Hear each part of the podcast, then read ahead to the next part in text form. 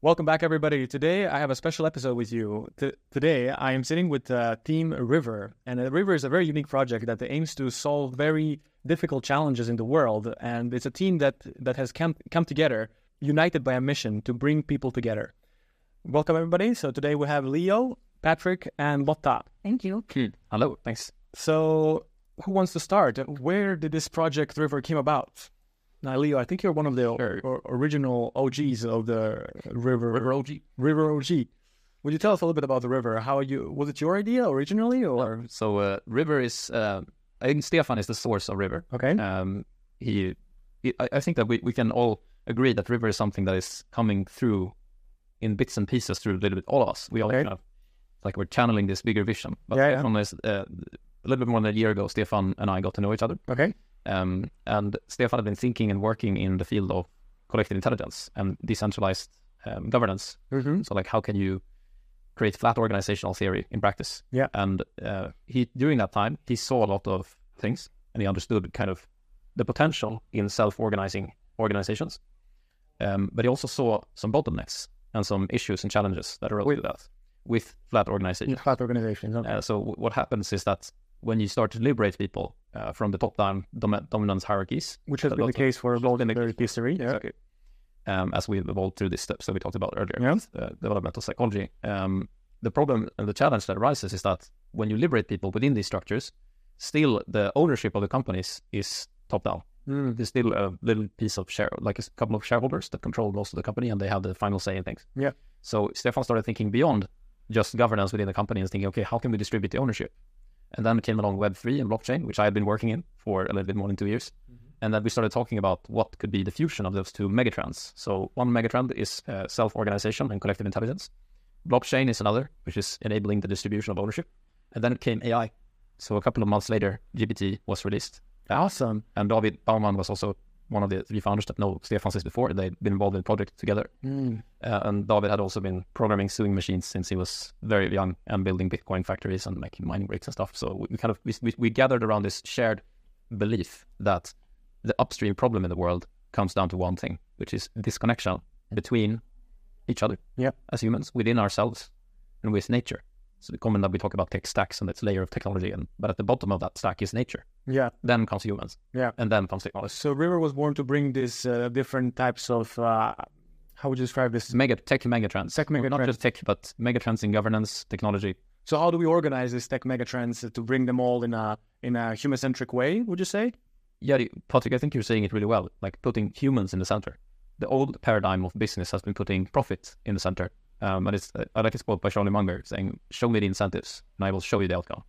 Yeah, and I think that's, I think it's a challenge that, in order for organizations and companies to grow in an even faster way than before, we also need to look at what are we growing for? Are we growing only to gain more profits, or are we actually growing to create more impact on what we're doing? What is the next generation of a impact-driven or sustainability-driven company? Mm-hmm. And it's not about the environment in itself. It's about everything you do. It's about what you do with the people in the company, what you do for society, what you do for the planet, what you do for stakeholders, shareholders, and so on. And I think we need to be more curious in what we can do with people. Yeah. And I see, from my perspective, there are two technologies that are existing parallel and growing now parallel. One is the Web3 domain, which then blockchain, tokenization, decentralized and autonomous organizations like DAOs and communities built on co-ownership and co-sharing of values and so on. For me, that is the core. The core of that is decentralization. Yeah, it's not Bitcoins or it's not cryptos coming out of Web3. It is actually decentralization as a principle, both for technology, but also how it involves people. Yeah. The other technology is AI. And AI for me, and I think from how we discuss it in River, is about collective intelligence, collective collaborations. What happens when you bring human knowledge, wisdom, experiences put together? What happens when you get all that data accessible from one single point? Then you can transform things into becoming something completely different. Nice. Both of these two technologies are what you call transformative changes on existential level. Last time we had this in history was when religion was invented. Something that can actually impact collectively on everyone on the planet. Yeah, I see. So that's how big this is. I think this is a shift that we will not, we can't stand by and say it's not going to happen. It is going to happen. It already exists. Now the question is, how do we do it so it creates value for humanity and not becomes an enemy of humanity? Because it has the capability to change all paradigms. I see. And just put a bit of perspective, so this is, what are your motivations in the River? I see that you're a very driven person and you have a very rich history. And I think it will be interesting for listeners just to get a little bit of perspective where you're coming from to be here in the River. The short story is I've been in various different organizations. I've been in the telecom industry. I've been in the insurance industry. I've been in, I work with interior design and things like that. I think in general, from 2006, when the iPhone was launched, it is what really, really triggered my interest for technology. And not for how it's built, but for what it will do to behavior and how it will change the way we live and act. I see. First time I held it in my hand and was like, it's not a phone. This is internet in your hand. It will change everything. So that was... Coming from that perspective. Yeah. So if you look at it from the overall holistic point of view, I've also seen how organizations work in practice. I mean, how difficult it is sometimes to make decisions, how hierarchy is basically blocking organizations from evolving, how the not only decision-making, but how you're trying to control and centralize everything in order to achieve economy of scale. You felt this firsthand. I mean, I've been in 20 years. You've been in 20 years. I left one of the companies because I said, this is not the life I want to live. I can't take one more day at it. And for that reason, you joined this mission. Eventually, I joined this mission. And I think for me, it has been a journey over many years of realizing something is not working. What can you do? Why is it working the way it is? Why are organizations driving things the way they do? Why is the only solution is let's reorganize? But what you've done that 4 times, there are no more options. Then you come back to the same one. And that was one of the reasons I left one of the companies. Like, I've done this. I've been through the whole loop. I'm not going to do it again. I see. But what really got me really deeply interested in technology was entering into a company where I was the CEO. It was a security-driven company on digital theft of identity. So we collected basically stolen data throughout darknet, deep web, and internet. But in that company, we had 2 separate things. One was a subsidiary where we developed our own NLP from scratch. And NLP is part of the AI domain. This was before GPT. This was in 2019. 2019. So we developed it from scratch, our own. And it has a super capability of reading and understanding unstructured text. I see. So we did that. And then I was also part of setting up a decentralized DEX, which is basically something that is enabling global trading on cryptos. At the same time. Very rich background. And you're bringing this to the team. And what River has to, where River is going, essentially. Yeah, with a lot of other things. Yeah. But what drove me to River was, or the opportunity that came up, meaning Leo, actually, because I always blame him, and he's the one that made me join River, is that all of these things have been on my mind. Why are things broken? What can technology do? What happens if we take technology into basically transformative capabilities? But there's so few places where you can talk this, where people have a mission to create something different. And when I met River, it was like, I know exactly what I'm going to do and why I'm going to spend all the time I have with River. So this is a place where you really get to release your creativity. Yeah, I can. Finally. I can't think of anything else that I want to do. I see. Awesome. Thank you for your perspective. Third guest we have here is Lotta. Well, Lotta, would you tell us a little bit about yourself and why are you here in River? So I have like 20 years in the tech business in the Stockholm area. And for the last 6 years, I've been freelancing, and I work as a bridger between the humans and the tech solutions. And I drive large projects that's supposed to be transformative and make change into the core of the businesses. I hear supposed to. Yes, because they don't always do that, right? So, but my mission in life is to always take the end user perspective in whatever I do. And when Stefan approached me, I used to work with him a few years ago when we did values work together. I heard about River and the possibilities here, and I'm like, okay, where are the human person in all this new? Because the shift is so large. It's like I was in the 2000 paradigm when the internet came and we started working with having websites and having people coming to search things on the web. That's how old I am. And now this is the other big shift that I am living in my life. Yeah. But I'm thinking people and humans entering this new, for good or for bad, but River has a mission to not only understand it and make a difference, but also cooperate with humans to feel it and want to explore it. Yeah. And that's what I'm longing for. How can humans and tech be something that's also good, interesting, and that makes a difference for the future, right? So that's one of the things that took me here. But also, we are a group of people that are building a community, and we have lots of high energy. We want to create and build. And at the same time, we need to take care of each other and live as we learn. So one of the things that I am, you know, here for is to also take care of us and make us become what we're saying that we are. And that's the journey in itself, right? I see. Fantastic. I mean, incredible background and, you know, uniting. And there's how many people in the River totally? We're seven people. And that there are more people in the kind of within River. Yeah. And one thing that's been a little bit confusing, River is not necessarily classified as a startup, or is it a startup? Yeah, well, technically it depends on the definition of the startup, but it's more like a decentralized platform for impact. So decentralized platform for impact. I see. As decentralized as we can. An interesting thing, you know, like this idea was born about 1.5 years ago or so. Yeah, I mean, all of us, not just me, Stefan, though, I've been thinking about there must be a better way for many years. Yeah, and there was as if there were puzzle pieces along the way. But last year, Stefan coined the term or said River. Let's make this a better way. Yeah. And then. Yeah, he can tell his story in a separate episode. Maybe. Yeah.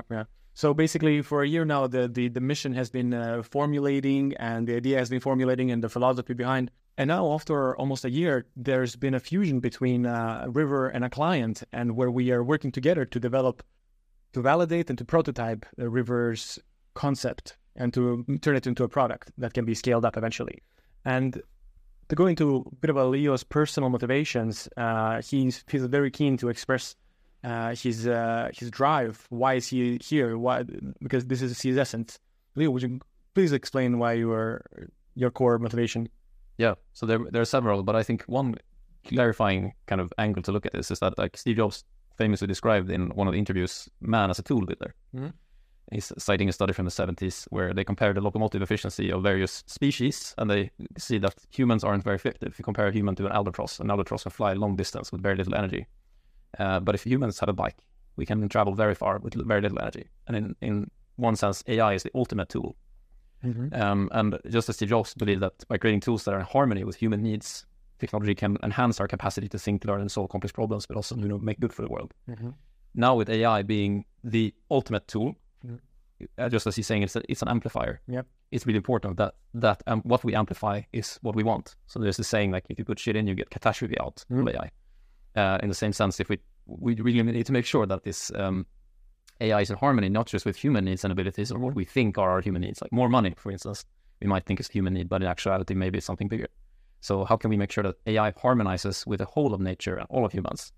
And this is really what we believe at River, that the answer comes down to establishing a deeper connection with what is good, true, and beautiful. Yeah, that's the key founding values of River. Yeah, I see. And it's just inherited from Platon initially, so Platonic triad, and this is really coming down to two things, like making sure that humans are connected, because we think the fundamental, as I said before, the disconnect between humans and ourselves, humans and each other, and humans and nature is a root problem, the upstream problem that makes us take decisions such as destroying nature for the sake of profit, when we're actually destroying part of ourselves. And the other part is creating an AI that is able to learn in real time and be, you could almost say, empathetic, but I think that it's dangerous to say the AI it can be empathetic, because at the end of the day, that comes out to the humans to be humans and the AI to be AI. So we're developing that capacity within AI and that capacity for humans to be humans within ourselves. So the inner growth.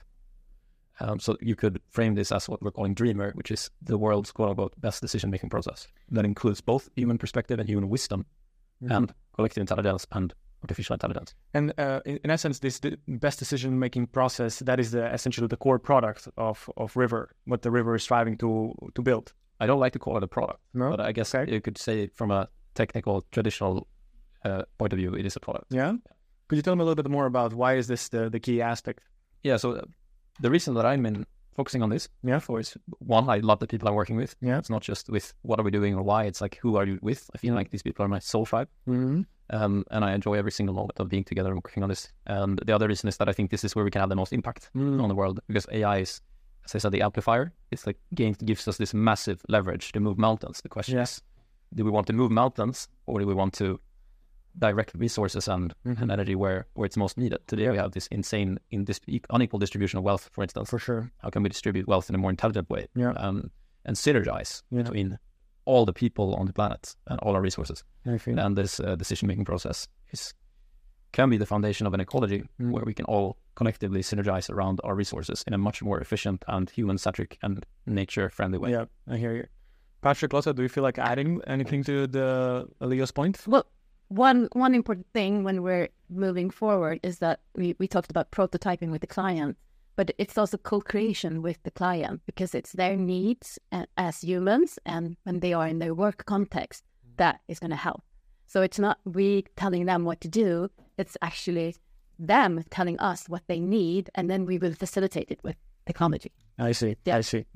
And I think coming back to what Leo said about the decision-making model, and if you take the example of companies taking decisions that have a negative impact on the environment, for instance, it's not that they want to do that, but the decision-making process today is driven by how can we scale on the financial results. So success is basically how much money can we bank.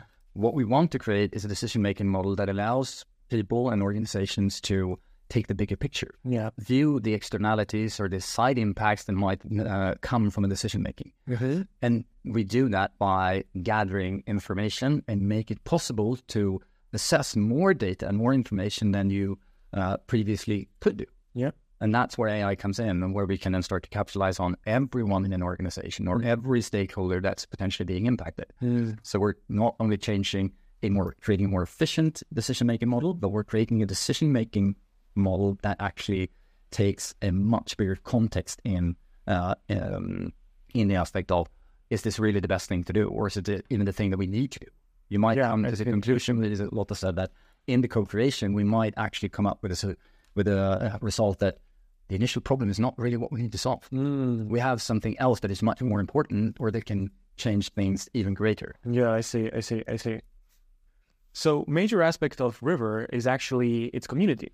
And community is something sacred, something where people come together to meet deeper needs.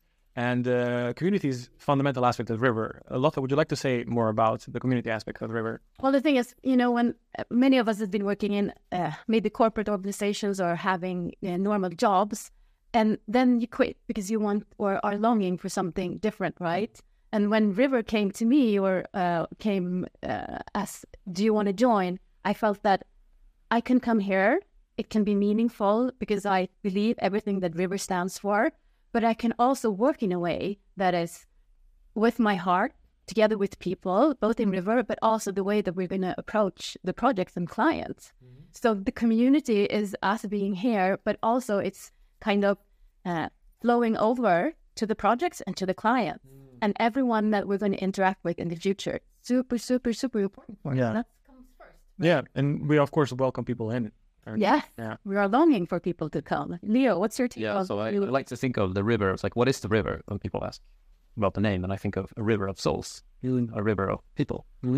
And we might be different in many different ways, but we also have something in common. That is that we're all human, and we all share some very fundamental longings, I believe. We all long to be part of a tribe, to belong. The research also shows this. We long to shine, to be good at something, to give our gift to the community. And we long to expand, to grow, to learn. And just these three things I find I get in River. I get to belong to something greater.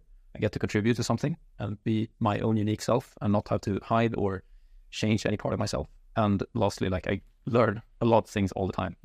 And I just feel so content and fundamentally excited about life in that context. And I think we're just like plants. We're meant to bloom and to grow, and we're all unique. Yeah. And when we feel this idea of, we talk so much about talent, like talent retainment, talent attraction, like top talent, I think we're all talents. We just have to flip the perspective and redefine what it means when we talk about talent. I think everyone here is a talent. It's just we need to find ourselves in this mylla, this rich, nutrient-dense soil that is the community and the culture that we created, which is built on trust and compassion and listening and human values of, you know, integrity and beauty and this sense of like the texture of the relationship. I used to say that one of my greatest gifts in life is my parents, because they really upheld the value of staying in the heart and being tender and vulnerable in relationship with my sisters and within the families. We always, if there was somebody was upset, they made sure that we came back to a state of, the baseline was like, we love each other.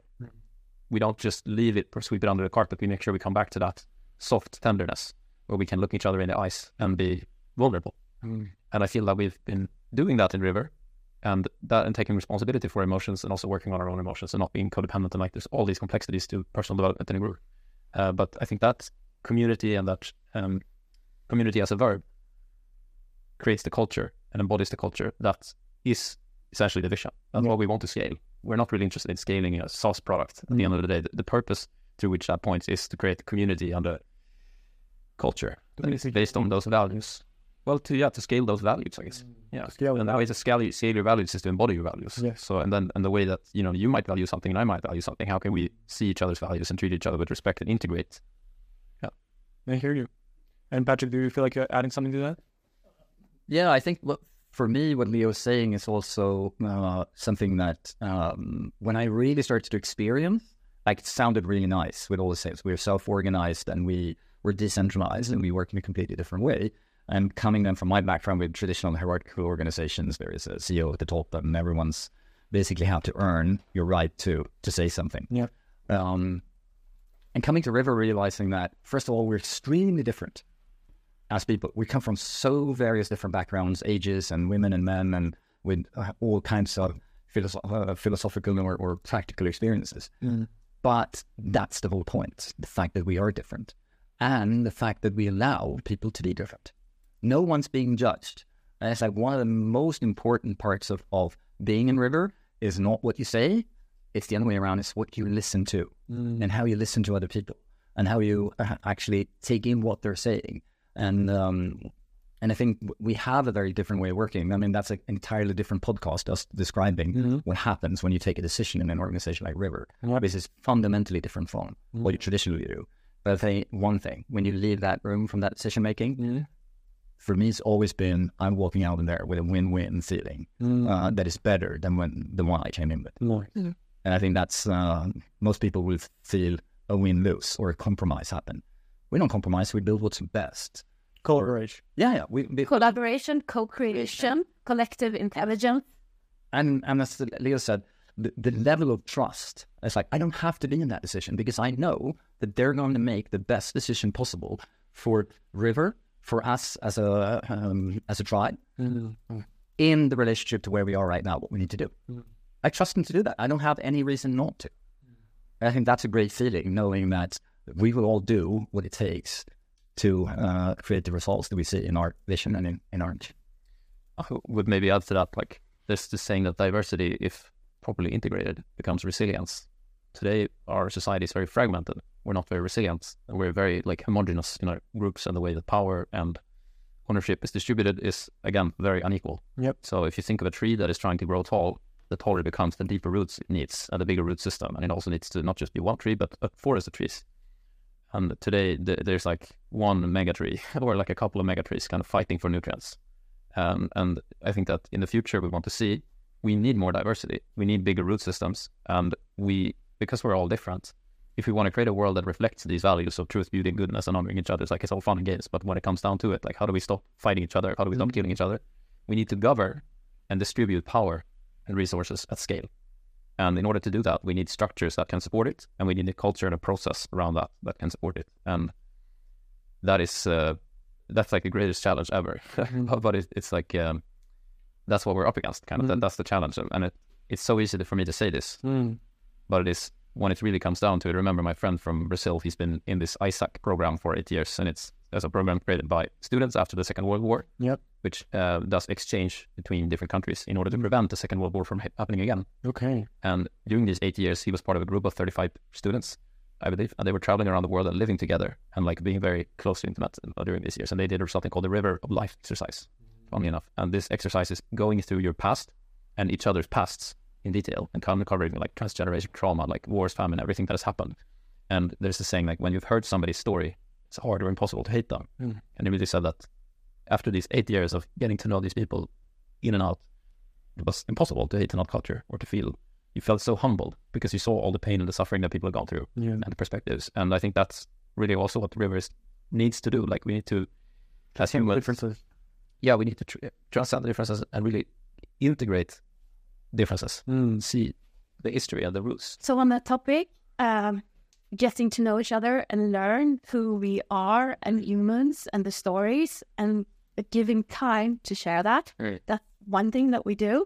As part of the culture and the community? Exactly, part of the culture and the community, but also when we're thinking on how to approach this new way of working, because it's ways of working. Today we talked about how can we approach learning, right? And not just talk about, oh, what did we learn, but reflect on it and talk about, we learned this, how do we want to make things different from that learning, and to go out and practice that. And then come back and have another reflection. Okay, what happened within me? What happened in the project? Or what happened with partners? So there's a constant curiosity about how to be human in this dynamic, evolving world. And we take responsibility of how to work with it all the time, every day. Yep. Oceans are not a bug, it's a superpower. So finally, to finish off, how can people meet River? How can people get in touch? How can people inform themselves more? So we will post some links in the description, and that will link to our Discord, which is a communication channel where you can get updates about upcoming events. And anybody can be part of it? Yes. Yeah. And we'll also post links to our white paper and our website. Yeah. So I think Discord is probably the easiest way to join the conversation. In addition, also, if you want to say hi, you can do so through LinkedIn, which you will also get LinkedIn, Leo's LinkedIn, Patrick LinkedIn, Lotta's LinkedIn. Yeah, River has their own page. Yeah. Patrick, Lotta, do you feel like finishing up with something? Yeah, I think what I could say is that, I mean, we're talking about something that for some people seems extremely abstract, or even sometimes AI or the new technology is like dystopic, and it has a lot of issues, and there are lots of things to take into consideration, and not least take responsibility for when you go in this way. But I think that we are extremely open. We realize that the difference between people who know very much and those who feel really, really new to all these topics, we're here also to be able to approach that. Yeah. So if you're curious on what you could do with that, what your organization can do, or you're curious on why self-organization are actually something that can change the way that you set up an organization for the future, and so on. So we're basically quite open to a lot of different topics on rewiring your brain, think different, to take charge of the future that you want it to be. Yeah, and that's what the River is all about. Yes. Thank you for tuning in, everybody.